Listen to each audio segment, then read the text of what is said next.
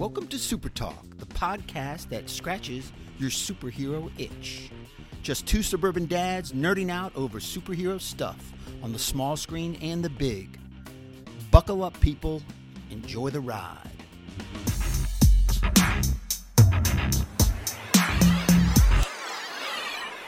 Welcome to Super Talk, the weekly podcast dedicated to news and reviews of comic book media on the big and small screen.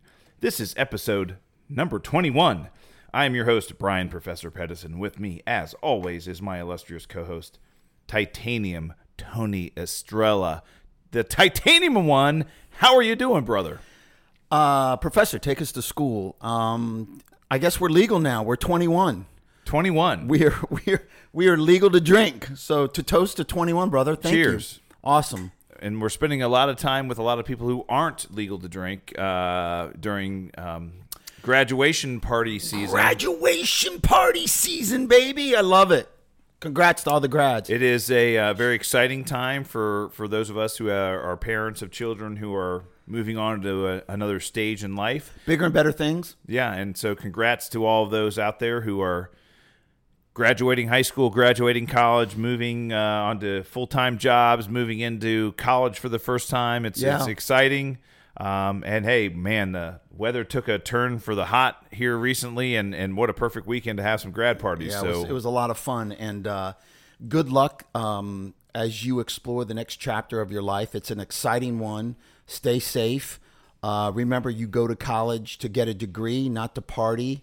Um, but wow. is that debatable? Hang on. Is if that you debatable? get a degree while partying, that's okay. Well, you know, time Priorities, management is everything. Time management. Titanium says time management. Okay, let's you go. All right. Well, before we get started this week, we want to always thank our sponsor, Studio GG Studios, home of the man band, Corn on the Cob. Uh, we will always put a link to their YouTube page in our show notes. Please visit them, like, subscribe, thumbs up, do everything you can to give them some support because they throw tons of support at us. Um, and thank you again for being such a great sponsor of ours. Thank you, Studio GG Studios. We love you, And also to our Patreons, patreon.com slash supertalk. my peeps. Yep, these are the people that decide to support the show directly. One dollar per episode, they become patrons, and they're now the people that are bringing this episode to you directly. Thank you for supporting us, and if you want to sign up to become a patron, patreon.com slash supertalk. Yeah, thanks for the support, guys. We really appreciate it. All 450 of you. All right, well, uh, Titanium, we are two and a half minutes into the scramble to to, to 35 minutes this week uh, that we've been challenged to do, and and uh, we're not going to get there. But uh, let's start off. We'll get into news and reviews section. Yeah. Um, a little bit of news this week about uh, Doctor Strange 2. So you and I kind of have heard some rumblings, and there's been some stuff coming Some down this rumors, week yeah. about that the the villain that's going to be in, and and you mentioned this last week, Titanium, that the uh, Doctor Strange 2 really hasn't had any leaks. We haven't seen any behind the scenes footage. We haven't gotten any leaks about the movie. We haven't seen any kind of This leak's Oh, pretty big. This leak is huge. This would, and I wouldn't call it really a leak. It was almost a purposeful kind of Teaser? spoiler or teaser like from it. the studio in it because like it it. came from some pretty reliable sources. Very reliable said, sources. I like it. Said two two main things that the uh, villain in Doctor Strange two is going to be um, Shumagorath, and Shumagorath is A cyclops octopus slash creature. wow. It is the elder of elder gods, demons of demons. Um, it feasts and feeds on the fears and worship of you know disciples. It, it's it literally is one of kind of the earliest big bads in the Marvel comic universe, and it's almost too big to some extent. But the fact that they're bringing it out now makes me think that they're they got some big plans for this movie. Yeah. Um, and Kind of like a Dormammu Yeah. or something. So think of uh, Shumagorath as Dormammu's um, stepfather's grandfather, who is in charge of everything. Wow. Yeah, He's a big deal. Dormammu uh, rules over the dark dimension. Yeah. Shumagorath rules over kind of the multiverse and has the ability to kind of go wherever he feels like he Yeah. wants to go. And you know, there's there's cults that worship him, and he feeds off of the sacrifices they give him. And then I mean, he's just a bad dude. Um, but to your point, he's a Cyclops. tentacled. Tentacle, yeah, he's Eyeball, a monster. yeah. basically. Yeah, he's Yeah. a monster, and it, it'll be interesting to see how they uh, perceive that in the movie. I mean, a, a Cyclops giant green well, creature. it's- and it gets into the title, the uh, the multiverse of madness. Uh, is definitely um, involved in. It's not tied to a specific timeline or specific Right. um, you know Earth realm. It's part of the multiverse. It, Right. it expands all of reality. And I think that that's where they're kind of using this villain, saying this is a villain that can cross multiple Yeah. realities. And they say there's a big tie-in to one of the other characters we know that's going to be in the movie, uh, America Chavez. Yes. Um, and America Chavez is a very complicated character in the comic books. Was born in a reality that is kind of outside of reality. Okay. It, it's really hard to explain, but but she can jump through realities. She can jump through multiverses. she has a superpower that allows her to open up portals into other realities. Yes. So she can freely move between realities. But she was born in a reality, that, in kind of a, a universe that's outside of the normal realities. Right. And then her parents died, and she ended up, you know, becoming part of that reality and then dispersing into the ether and then shows up on our Earth. Is being raised as a normal teenager, and then all of a sudden, you know, her powers kind of manifest. Hispanic girl, Right. Uh, American Chavez, who opens up these portals, um, and uh, So she's got some cool powers. I mean, I- and it'll be interesting to see how they introduce her in the movie and how they use her in the movie. Um, Well, uh, from what I'm hearing is uh, Shumagorath, he is hunting her through the multiverse. He wants to um, Use her. Well, not just use her, but he wants to extract her powers and, for himself. Uh, another thing about Shumagorath, he can enlarge himself, right? He can get bigger uh, to a larger size to be more uh, more of a threat and more of a, a formidable foe, right? right. Yeah, so that'll be cool. That'll be uh, it'll be interesting to see how they do that. But uh, apparently, he is hunting her, and that's part of the storyline. And that would make cool. a lot of sense. if Yeah. She's got some kind of powers, kind of, and maybe that's one thing they're doing in the movie is they're jumping between realities, escaping from This the guy. wrath of Shumagorath Nice. as he's and, and Doctor Strange has to find a way to help her.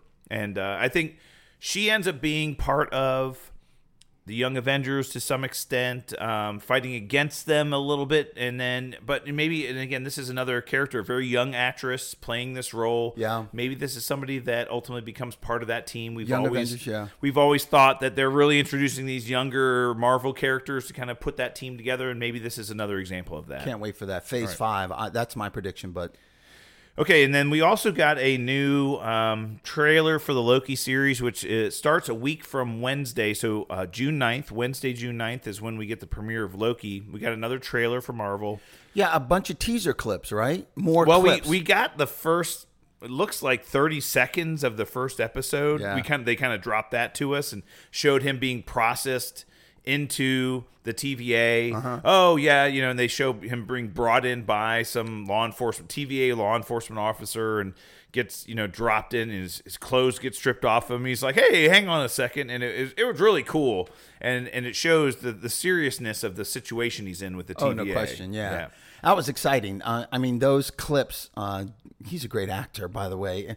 But those clips got me more excited for this show. I can't wait for it. It's uh, We're going to have a lot to talk about. I, t- you know, we've talked about Marvel casting and the home runs they've hit with some of these guys. I mean, Tom Hiddleston is Yeah. not only a real home run for Marvel, but I think with this series and even going forward, this character is going to continue to pay back and pay dividends. I have no doubts that he'll be in to some extent Thor: Love and Thunder, and we'll see him going forward. And and, and uh, we've talked about this before. They've already greenlit Loki.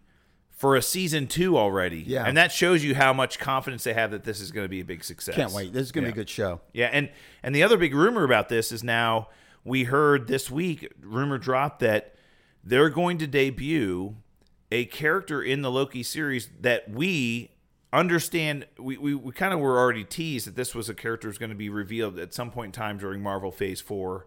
But now this is going to be kind of like their next version of a big bad. So we had, you know, Ultron and and then we had we had Loki originally, then we had Ultron, then we had Thanos, and now well who's the next big bad? Well, the next big bad might be Kang the Conqueror. Right. Who's a time traveling supervillain. Right. And we're now being told that Kang the Conqueror is likely to premiere in the Loki series That'd in some form or fashion, and we know that that character is going to be in the next Ant Man movie, which comes out Ant Man and the Wasp. Yeah, yep. beginning of 2023. They've already confirmed that he's going to be in there. Yeah. So to have that character debut in the Loki series means, hey, you know, this is setting up maybe something that's coming down the road for the next couple of years with Marvel. Yeah, I agree. Really, really big news. Buckle up because we're next couple of weeks. uh, We're going to be kind of getting ready and getting in shape. We're going to be exercising our uh, nerd brains for. Uh, we're going to have a great run here, Professor. Oh, yeah. We're going to have a really it- good run. The next, you know, we're, we're we got we're in a, a little bit of a lull at the moment, and we're scrapping for for content. But in the next, I'd say two months, two and a half months, three months is going to be action packed. Yeah. yeah, it's going to be great. Um, we also got some news about the new Green Lantern Corps series that's coming to HBO Max. So we we talked about this a few episodes ago that HBO came out and announced that they were developing a series or a show for HBO Max featured around the Green Lantern Corps. Now we've always been told that DC is is planning on a Green Lantern Corps movie, Right. And that's been rumored, kind of put on the back burner. We're not really sure what the future of that is. There was lots of rumors that Zack Snyder put a version of Green Lantern in his Snyder Cut, but they made him take it out and all these other well, things. Well, he proved that he did because Right. he had some Footage. pictures and footage, and yeah, he was like showing somebody his phone. See, this is what he looked Yeah. like, and somebody took a snapshot of it. But we do believe that they're making a Green Lantern Corps movie. Yeah, be sometime cool. in the future. But we know they're making a Green Lantern Corps series for HBO Max, and I think this is really going to be talking about the Green Lantern Corps and some of the Green Lanterns from history.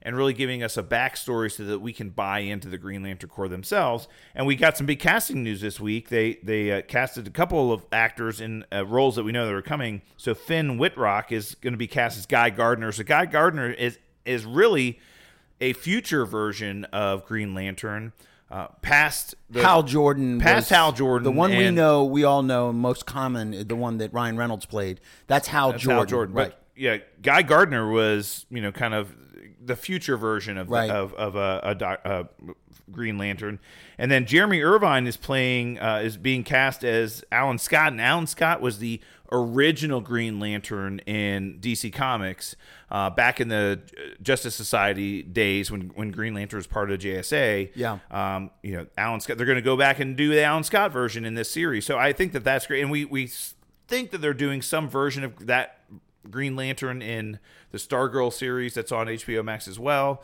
So I I mean, the fact that we're getting more and more Green Lantern content is is great for Oh, DC. no question, yeah. great character and great, actually great slew of characters across the Green Lantern Corps. All of them. Yeah. I'd love to see a core movie and focus a little bit on space. Um, would Yeah. be kind of cool. Yeah. So that was great news. Uh, you got some news about Titans, right?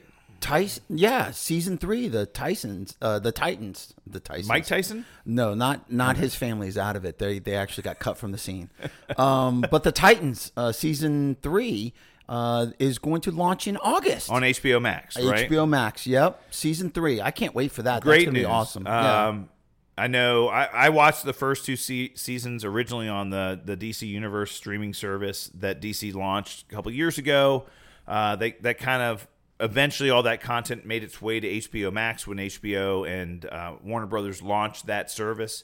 Uh, Titanium got a chance to watch those first two seasons and was Well, like, "Wow!" you wore me down. I was I was very slow to the pull, and you wore me down. You're like, dude, you have to watch this series. You, I'll get to it. I'll get to it. I get. And then when I finally did, I binged the shit out of it, and I great. was texting you constantly, like, oh man, this is good. This isn't bad. This is great. This is good. Yeah, it was good, actors and actresses, Yeah. great characters, some smoke shows. smoke shows, Um, a couple of disappointing characters, but um, overall, I, I really liked it. Yeah. Yeah, and so the fact that season three not only was being made during the coronavirus pandemic, but now is is going to be launching in August is Yeah. great news. Now we get some new content coming to HBO Max in August. This is fantastic. Yeah. And Literally, it's we're- a- it's a win for our DC. list of stuff that we're going to be talking Yeah, about. and it's a win for DC. They need it, right? They're a little slow. And I also did hear that uh, Young Justice, the animated series that was uh, on HBO Max last year, um, highly successful, has three seasons now. Um, its fourth season is just finishing up now, and whether that launches later this year or early next year, they're just finishing that up as well. that's so great. the fact that that is being done, and I mean, that's one of the best animated series that DC's ever put out is Young Justice. Batman the the long Halloween, right? Yeah. That's coming out. And that well, that's coming to Blu-ray, DVD in the July, June, July time June, frame, July. and then we should see that in HBO Max probably in the fall. At some Yeah, point in time great. as well. Um, That and- trailer looked kick ass though, by the way. oh yeah, the Yeah. Long Halloween. Yeah. that looks great.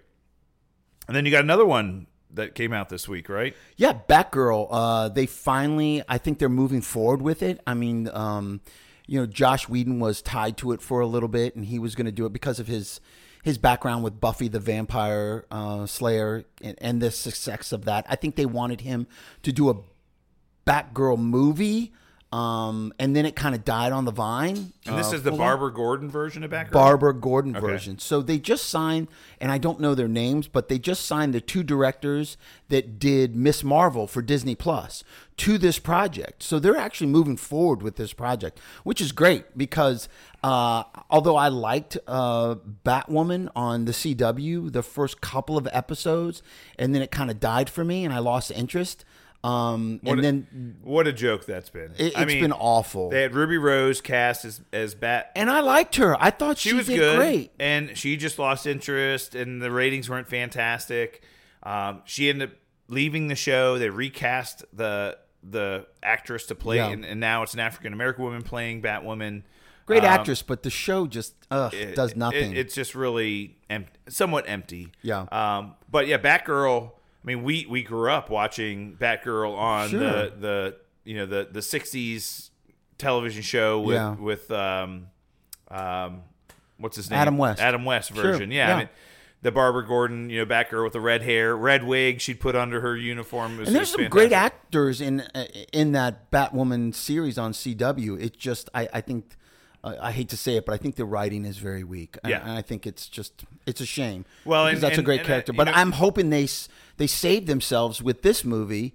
Um, and that'll be great. The, the directors that they have, those guys are awesome. So the showrunner for Arrow and Flash is a gentleman by the name of Greg Berlanti, and, and he does a lot of the writing as long as well as a, a lot of the um, story development for both of those shows. Okay. and so they call the the the CW show the, the Arrowverse. They kind of show those shows are now the the Berlanti verse, right? Right. And so Batwoman and you know Legends of Tomorrow, and now um, it's Superman and Lois, Yeah. right? That's a new show. A lot of those shows were built upon Arrow and Flash as kind of their core. Sure. And Greg Berlanti was very involved in both of those shows. Now these new shows that came about, like Batwoman, were like, oh, well, we'll just add another one. Yeah. And he can't touch all of them. Right. And so, to your point, they assign these writers and showrunners to these new shows and properties. Say, hey, we now have a new show. You go go do it. And Greg Berlanti's not really as much in, involved in those, and Yeah. I think they suffer. Yeah, of course bit. they did. Right. Okay. Well, let's get into the uh, topic of the week this week. Uh, decided to pick something kind of interesting, and and we and uh, Titanium and I have talked this, about this several times in the past, but there are a number of instances where the MCU, Marvel Comic Cinematic Universe, has deviated from the comics. And whether it's the history of that character or the history of um, that scenario or villain in the comics, they've deviated. And sometimes, It works. it, it, for good reason, No question. they deviate. Well, because it continues and builds on a storyline that they're trying to achieve. Right. Right. but sometimes it's like wha- and, and there are enough especially early on when when marvel movies first started coming out you know this is and i'm not I'm- going back maybe as far as the first x-men movie back in 2000 um, marvel comic nerds were just like you better be accurate to the comics and the history and the characters and if you go off you know base a little bit you know we're gonna Yeah. hold you to it and i think kevin feige when he did iron man he kind of gained a little bit of uh, leverage to say, you know, I'm going to respect the history in the comic books. and I'm, I'm going to pull from it. Right. And I'm going to use it when it makes sense, but I'm not going to be holden to it when it doesn't make sense. Well, it, it definitely puts up the safety rails and guardrails on a story when you start, you know, forcing yourself to obey by the comic rules and sometimes it's just not realistic, and people, uh, you know what I'm saying. And what makes sense in print may not May necessarily not make make sense in the movies. You can't keep bringing dead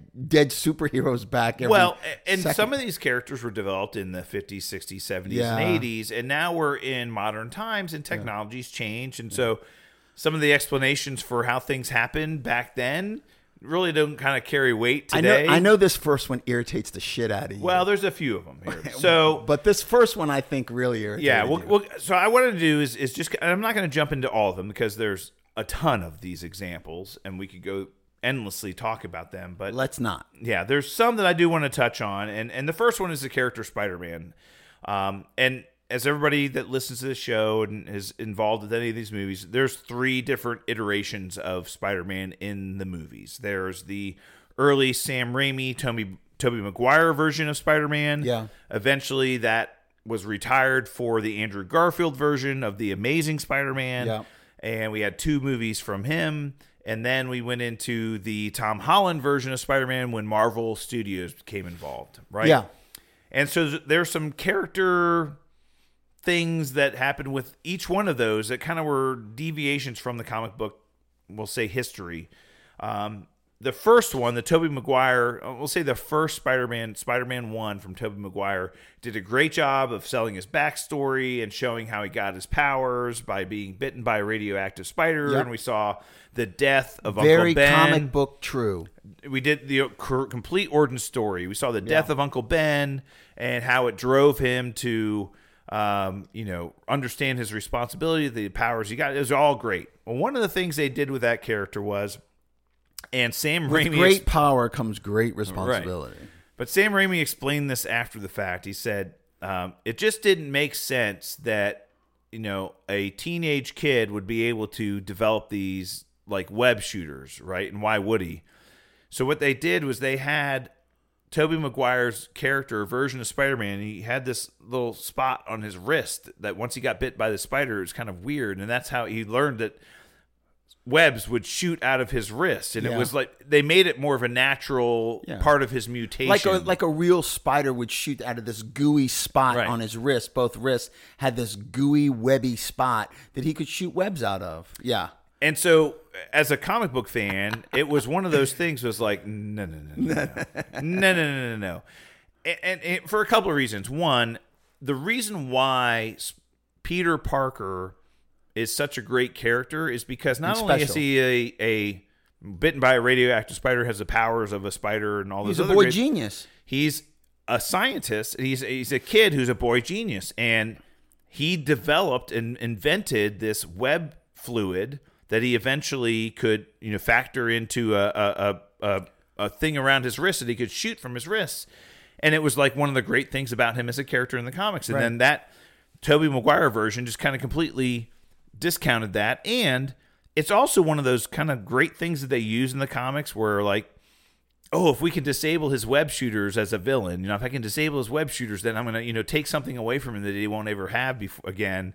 Um, and so I felt that that was kind of a, uh, just did, did a disservice to the character. And they've done that in the movie a couple of times where they've disabled his web shooters. Right. Electro kind of shocked. And yeah. Well, that was in the Andrew Garfield. Right. Well, but what they did with Andrew Garfield with with that kind of part of his character, um, they showed that Oscorp was experimenting on these radioactive spiders, which kind of they showed that he got his powers that way too. Yeah. But these radioactive spiders were now they found that there's this one spider that they that was radioactive that could create these incredibly high dense tensile strength, you know, webs. Yeah. And Andrew Garfield's character goes in and steals these capsules of the fluid that those experimental spiders created and used them to create this web shooter. Yeah. And I'm like, okay, so he stole a technology that Oscorp developed to like make web shoot. I'm like, that's not what Peter Parker would do, Right. Right? Yeah. Uh, so that kind of made me kind of upset about that whole thing. And I think they got they ended up getting it right with Tobey Maguire's character, right? So they showed, um, and this even as far back as when he first showed up in in uh, Civil War, and they showed that he was, you know, some he was a tinkerer. He'd bring all these computer parts home, would do all these crazy things. Yeah. And when Tony Stark was talking to him in his apartment, but in uh, the first movie, Homecoming, they showed him in his classroom. He'd like pull the drawer out, and he's like, you know. Mixing up this new formula for the web fluid, and then it was like this stuff bubbling up, and every- so that showed that he was a scientist. He developed this stuff on his own. Yeah, which is cool. and so they were a little more true to that um, Yeah. in there. And then and you and I've talked about this before. Also, the the whole fact that they never, ever, ever have addressed spider sense as a power or ability. There's been some a couple scenes in some of the movies where you feel that the character has a spider sense. Yeah, but they Tobey never really Maguire talked. saw the car coming through the cafe Right. when Doc Ock threw it at him. Um, but did Andrew Garfield? He kind of had somewhat of a Not spider sense. really. Well, and then that and- one scene in, in Infinity War when when Tobey, when um, when Tom Holland's sitting in the bus and his you know ar- hairs raised up on his arms. Yeah. You know they, they make that seem like. But the fact they never. If you remember the the They old call car, it the Spidey tingle. Remember, Aunt May called it Spidey tingle. if you remember back in um in the late 80s mid to late 80s there was a show on t- a cartoon on television called spider-man and his amazing friends uh-huh. it was spider-man and iceman and Fi- firestar Okay. and they had this cartoon and you know, he would come on on the cartoon and said oh my spider sense is tingling i can tell something's going on or something's happening Right. they've never gone into that in any of the movies Yeah. and I think it, they've lost on the fact that, and you and I've talked about this before. It's one of his greatest superpowers. The Sure. fact that he's got this spider sense, it kind of tells him when things are wrong. Yeah. But also he can sense when things are punches are coming or when bullets are being shot at him or whatever. And the fact they've never really developed that as a power is something I think they've they've missed out Missed on the boat. in comics. Right. Okay. Uh, let's move on. Iron Man. Uh, we saw in Iron Man 3, um, so we know that uh, the, the original Iron Man 1 movie in the MCU, um, he gets hit by one of these, his own missiles, and shrapnel goes into his chest. Yeah. And the only way that he's alive is uh, he gets a electromagnet put into his chest, and it keeps the shrapnel away from his heart. Yeah, that's the doctor with whatever he could muster up created this to to help him keep him alive. Box of scraps! Yes, a box of scraps. Yeah. But uh, and, and and then Tony eventually develops the arc reactor, a mini arc. a mini reactor. arc reactor that he puts into his chest that functions not only as a power source for the suit, but also functions as an electromagnetic magnet and keeps those shrapnel pieces away from his heart. Well, in Iron Man 3, we see that at the end of the movie, he decides to go in and finally have surgery to remove the shrapnel from his chest and like decouple the need for him to have that arc reactor in his body to Yeah. kind of keep him alive. Right. Um, that never happened in the comics Yeah. the fact that he has shrapnel so close to his heart and the fact that that arc reactor in his chest is the one thing that's keeping him alive and is something that's part of his body has always been that way in the comics it's always so the fact that they removed it from him Yeah. little bit kind of different from what's happened in the comics in the history Yeah, and I think they did that because they wanted to introduce, um, you know, micro tech, and nanotech. the nanotech stuff. Yeah, yeah which was kind of cool. I mean, I, I guess it also played into the storyline where that old arc reactor technology was also killing him at some point, and he had In to Iron Man develop. 2, yeah, in Iron. Man two, and he had to develop, um, you know, basically a new element to um, to to to source to to run the arc reactor, right? So that's kind of cool. I, I get that. Uh, that doesn't bother me as much as the Spider-Man Yeah. web shooters from his wrist. And there's an, there's another part of Tony, uh, and there's some big deviations between Tony Stark, the character in the comic books, and the Tony Stark we've seen in the MCU, primarily because of how great of an actor Robert Downey Jr. is. He Yeah. really brought some parts of to that character that we never saw in the comics. Sure. and it's just because he's such a great actor. Yeah. Um, but one of the things that they never explored in the movies, and I kind of understand why. Um, so Tony Stark in the comic books is a recovering alcoholic. Yeah. And this was something they really explored back in the say very early to mid 80s. They went through a whole run in the comic books with Iron Man where you know he is a playboy, philanthropist, you know, all the same things that we saw in the movies, but then he became he was an alcoholic. And he really couldn't come to grips with it, and eventually Didn't he get into a car down. accident and was paralyzed? Started something? tearing him down. Either he had a big accident, hurt some people, Yeah. and and so they went through this whole thing in the. I mean, this redemption arc in the comics with him around alcohol, and he be, be basically became dry and just never used it again. And that's something they never explored in the movies. because Robert Downey Jr. went through it in real life. And the fact that that was what I was getting at is the fact that we have a reco- recovering drug addict playing this character. Yeah. What a great, powerful message they and and again they just didn't have enough time to do it maybe, but um, that's just something that I know of the character in the comics that was never explored in the movies. Um, okay, next one, Ant Man and the Wasp. So this is one of the big ones here, and when we first heard that the Ant Man movie was coming out, we were all excited about it because the Ant Man and the Wasp character were originally founding members of the Avengers. they were original Avengers. Original yeah. Avengers. And The they original- barely touched on that. Avengers number one was Captain America, Hulk, Thor, Ant Man, Wasp. That Yep. was it. That's the team, right? And so, oh, we're finally getting an Ant Man character. Well, great. And then we found out that they were doing the Scott, Scott Lang. version of Ant Man. Not. Hank Pym. Hang on a second. Hank, no Hank Pym. Yeah. And you know, Hank Pym was the original member of the Avengers, the original Ant Man, and Janet Van Dyne, the original Wasp. Wasp. And they eventually had a relationship and fell in love, and you had a daughter, and all these other things. Scott Lang didn't come until decades later. Yeah. And you know, Hank Pym was so pivotal into some of the storylines of the Avengers, the creation of Ultron, um, you know, becoming Giant Man, and I mean, He it- created Ultron. Yeah, right. Yeah. And that and that was the other thing is that Yeah. now you it can't wasn't Tony Stark and Bruce Banner. yeah you can't explain Hank Pym's creation of Ultron because And now please don't take this the wrong way.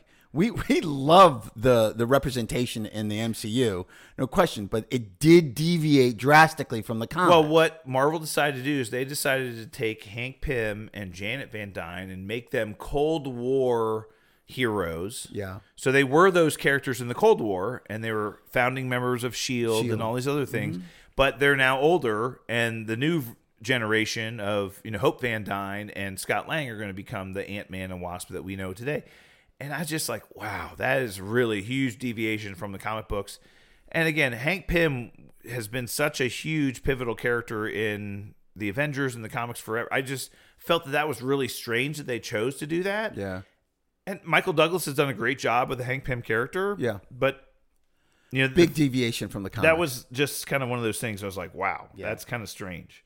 Um, Vision. So we talked about Ultron being created by Hank Pym in the comics, and, and in the movies, it was created by Tony Stark and Bruce Banner. And then we saw how Vision was created in the MCU in um, in the Age of Ultron movie. Uh, it was created by Vision to kind of be a, a body for his Ultron created by Ultron. created by Ultron. Vision was created by Ultron to be a body for his mind. Yeah. A new body made out of vibranium. In the comic books, Vision was created by Ultron to destroy the Avengers. So eventually, Hank Pym created Ultron. He was used, is experimenting with artificial intelligence. Ultron eventually became sentient and started upgrading himself and said, I'm going to create a synthezoid, a humanoid kind of being that has some human human features and thoughts and I'm going to implant it inside of the Avengers and he's going to destroy them from the inside. And eventually Vision kind of became sentient and his the human part of him that Ultron created made him realize that what Ultron was doing is wrong. And this was kind of one of the things that never went through in the comics as well. So that was kind of strange. Um, one of the things we've talked about this before, uh, Jarvis, who is Tony Stark's kind of uh, um, was originally Tony Stark's uh, AI system. AI system in yeah, his that ran everything. Yeah. Uh, Paul Bettany voiced that character for for many many years in Iron Man one, two, and three. Yeah. Ultimately, Paul Became Bettany Vision. became uh, Vision Yeah. because Jarvis's you know system was put into Vision. Um, but Jarvis in the comic books is a human. It's the butler that works at Avengers Mansion. Yeah. that's the name of the butler is Jarvis. So Jarvis being the AI system in the suit was something that Marvel did. And it's kind of I mean, for them to have a human butler in the movies would have been kind of weird. Old right? school, old Right. fashioned. Yeah. Right. So then, Although they, you did see him in that when he goes back in time to get Yes. the Tesseract, you saw He's his the- father his father's his driver. butler, Yeah. driver, right? And we saw him in the um, Agent Carter television series Yeah. On ABC. His name was Jarvis. So uh, Tony Stark ultimately named the AI system after that version of Jarvis. Um, but anyway, it was one of those things that's kind of weird, but at the same time, it was it just made so much sense Yeah. that they didn't really ever do that in the comics. Um, we saw this in um, Guardians of the Galaxy, uh, Volume Two. Star Lord's father was in the movies. Um, Ego, the Living Planet. Not the case in the comic books. It was actually Jason the Spartax, which is a kind of a, a king of a foreign or space based uh, uh, race of individuals. Uh, they decided to use Ego Living Planet because of kind of plot points they were doing around Celestials and things like that, and, uh, which was I think if they introduced Jason to Spartax, that we, they would have had to go through this big character development and Right. make, understand. But Ego Living Planet made so much sense, and the way they did it in Volume Two was was pretty cool. Yeah, it was very cool, and it answered a lot of questions. And um, the fact that he's this celestial and this ancient being, and he now Star Lord is part of him. I, I thought it was pretty cool. And That- they used that to, as a way to explain why he was able to hold the Power Stone and not die and all Yes. those other things, right? not bad. I that might have been an upgrade, right? Yeah, and I think the the origin of him in the in the comic books was just kind of one of those things they just kind of threw in, and they said, "Hey, we'll make something better," right? Now this one, I'm sorry, I need to jump in here real quick. Yeah. This one kind of irritated me Oh, when it first happened, when it first happened. we were pissed. I yeah, we were pissed. we were pissed. Although love Ben Kingsley, I think he's a brilliant actor, and did Let's tell that, people what we're talking about first. Oh, okay, go ahead. in Iron Man 2, the trailers to the movie, the lead up to the movie, of the eventual movie itself was establishing the Mandarin as the big bad of Iron Man 2. Which in the comics is a huge And we bad. were so bought in. Yes. We were like, "Oh my god, Iron Man Iron Man 3, I'm sorry, not Iron Yeah. Man 2, Iron Man 3." And we were so bought in because we were like, "Oh my god, the Mandarin is one of Iron Man's biggest yeah. uh, uh, adversaries in the comic books. It's just like this is going to be so fantastic. Yeah, this is And the trailers and everything we're talking about. And Ben they- Kingsley and was like Ben Kingsley playing Oh Iron God. Mandarin is going to be awesome. Gandhi. and then you know what the, the the the pump fake double fake they did with us in the movies and basically What a twist! what a twist! it, it was uh, uh, Aldrich Killian, uh, Yeah. who was in charge of AIM, had hired an actor to play this character, and it was all Killian. fake. Aldrich Killian. Uh-huh. It was all fake, and it was a way um, for them to kind of get Tony Stark kind of you know bought into the fact that there was this big bad out there, and we were all like, "Are you? How did you do this to that character?" what a twist! Um, and he's some a, a half bit actor that they hired. Uh, and Ben Kingsley was so good in that movie. But then we find out that As Trevor Slattery. Trevor Slattery, I'm I'm, I'm, a, I'm an actor. I'm, I'm, I'm, what are you doing? Do you- Don't Okay, don't- don't okay, shoot me. okay, okay. Wait. But then they Marvel released after that movie a one shot, which is kind of like a ten minute video they released on YouTube yeah. that showed somebody walking into Trevor Slattery's uh, prison cell, interviewing him, and it was a member of the the Ten Rings, The real the real uh, ten of the Mandarin. Ten Rings uh, Association and said, you know, you stole somebody's name and he's not happy. Right. And uh, you're going to pay for that. And Which, by the way, when Tony Stark was uh, kidnapped or taken, the the In Iron was- Man 1. in Iron Man One, the Ten Rings symbol was behind. They associated that ten that that symbol that group those- was associated with the, the, ones who stole him. Yeah, the, the Ten Rings, Yeah. right?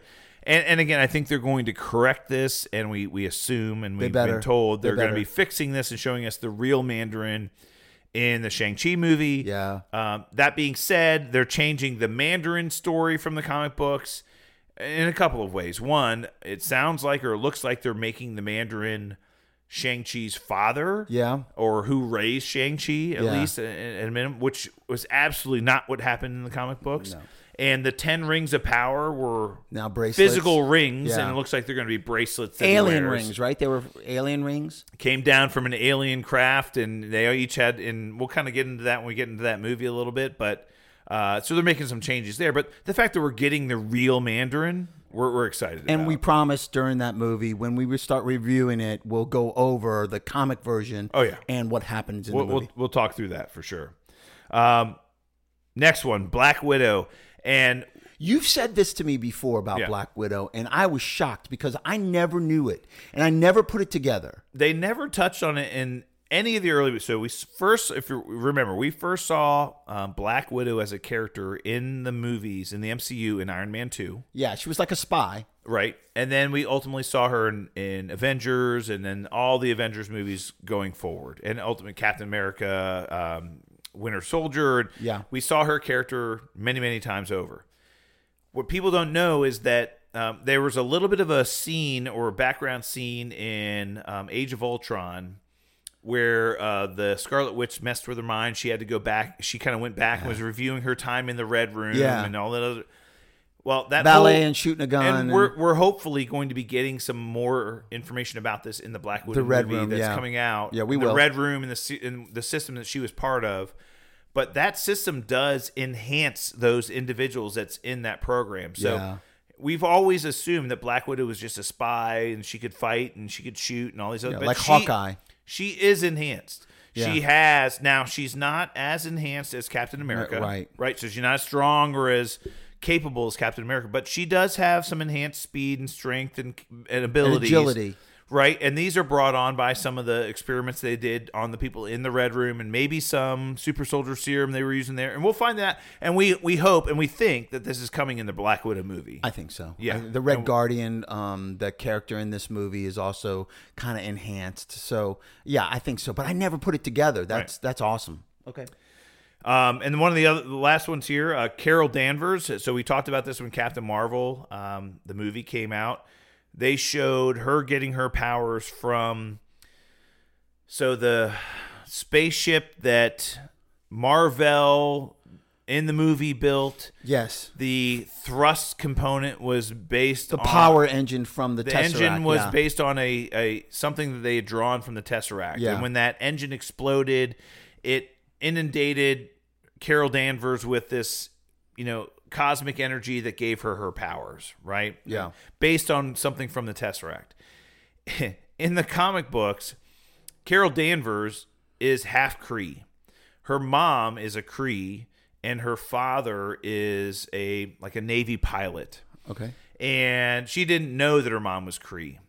And later on, she's you know becomes part of Shield and the government and all these other. She's working on a project and is working with um, a doctor, Doctor Larson. Lawson. So Doctor Lawson is who Right in the movie. in the movie was the person that she was Annette was- Bening. Annette Bening. Uh-huh. But Dr. Lawson in the comics was Marvel, the original Captain Marvel. Yes. Who is a Kree, And he's disguised himself to be a human so that he could interact with human beings. And so they're interacting and all these other ends up happening is Yon-Rogg kid, kidnaps Carol Danvers to trap Marvel at some point in time. And she gets thrown into this machine called the Psyche Magnitron, and it scrambles her DNA and unlocks her hidden Kree powers. Wow. And that's how she gets her powers in the comic So books. And, and it literally, um, it takes a couple months later before those manifest themselves. And as a matter of fact, when she first gets her powers in the comic books, she has now dual personality disorder. So when she wakes up and becomes Captain Marvel with her powers, the other version of her, Ca- Carol Danvers, has no idea that that ever happened. So Captain Marvel would go out and do something and save somebody, and then come back to her apartment and go to sleep, and then Carol Danvers would wake up and never knew anything happened. it was one of these dual personality things, and eventually they merged them together, so she knew she was Captain Marvel and all this other stuff. But That's the way she got her powers and, and how she got them, and, and the fact that she's half Kree is something that's in the comics is very different. Big deviation. big deviation. And again, I think that was M- the Marvel Marvel Studios making the Infinity Stones slash Infinity Gems kind of make sense in the MCU. Working and it into of, the storyline. Hey, you know, we've got some characters like Scarlet Witch and Quicksilver and Vision who have powers from the Mind Stone. We got people like Captain Marvel had powers from the Space Stone, you know, and, and we get some of that. So I think it was a way, it was convenient. Yeah. And I think, eh, but it worked. I mean, again, I'm not work. upset about it. Yeah. It worked, right? Yeah. All right. And then the last one uh, we saw in uh, Avengers Endgame Stormbreaker. Thor got a new weapon. Uh-huh. Uh, so Mjolnir was destroyed in Ragnarok. Uh, he needed a new weapon to fight Thanos. Uh, he goes to Eitri, the dwarf, uh, and Eitri creates a new weapon for him in Endgame called Stormbringer, and it's uh, this incredible axe that is, you know, as good as as Mjolnir, and, And it can can, summon summon, the the Bifrost, Bifrost, and all yeah. this. So Stormbringer, the weapon in the comic books, Stormbreaker, right? Storm uh, Stormbring. Uh, Stormbreaker. okay, Stormbreaker. Yeah, you wrote Stormbringer, but I think it's Stormbreaker. Okay, Okay. we'll check that. We'll, we'll, we'll go back and check that after the fact. Um, it was um, a weapon that was created by Odin and given to Beta Ray Bill. That's a huge deviation. So in the comic books, there was a character Beta Ray Bill. Um, he was part of a race of beings whose world was basically just destroyed. Yeah. And he wanted revenge on those who destroyed his Earth. And he ended up, he wanted the power that Thor had. They, Thor and him ended up fighting, and he beat Thor and became worthy of of Mjolnir. right. And eventually, Odin said, "Yes, you're not only worthy of Mjolnir, but you're worthy of, you know, revenge against your fam- family's atrocities and all these other things. We'll create this weapon for you." And he gave him that weapon. So he created it for Beta Ray Bill. We haven't seen Beta Ray Bill yet. Well, we saw the face of Ray Bill in on the statue of Thor Ragnarok, Yeah. and they've been talking about that. Maybe we'll see a version of him in Thor Thor, Love Love and and Thun- Thunder. that'd but cool. um, that's a huge storyline. I know I've, I've got those comics and I've given them to you. You've read through those, but Yeah. that's a great story from the comic books. yeah, it's awesome. Um, all right. Well, that's kind of some things that are different in the movies and different in the comics. Very cool. I think that's interesting as shit. I love that stuff. All right. 46 minutes. Uh, do you hear something? I hear a bell. All right. Well, that's it for us this week. We'll be back next week for more Super Talk. To get in touch with us on social media, hit us up via email at supertalkpodcast at outlook.com or at supertalkpod on Twitter. Until then, stay super, everyone.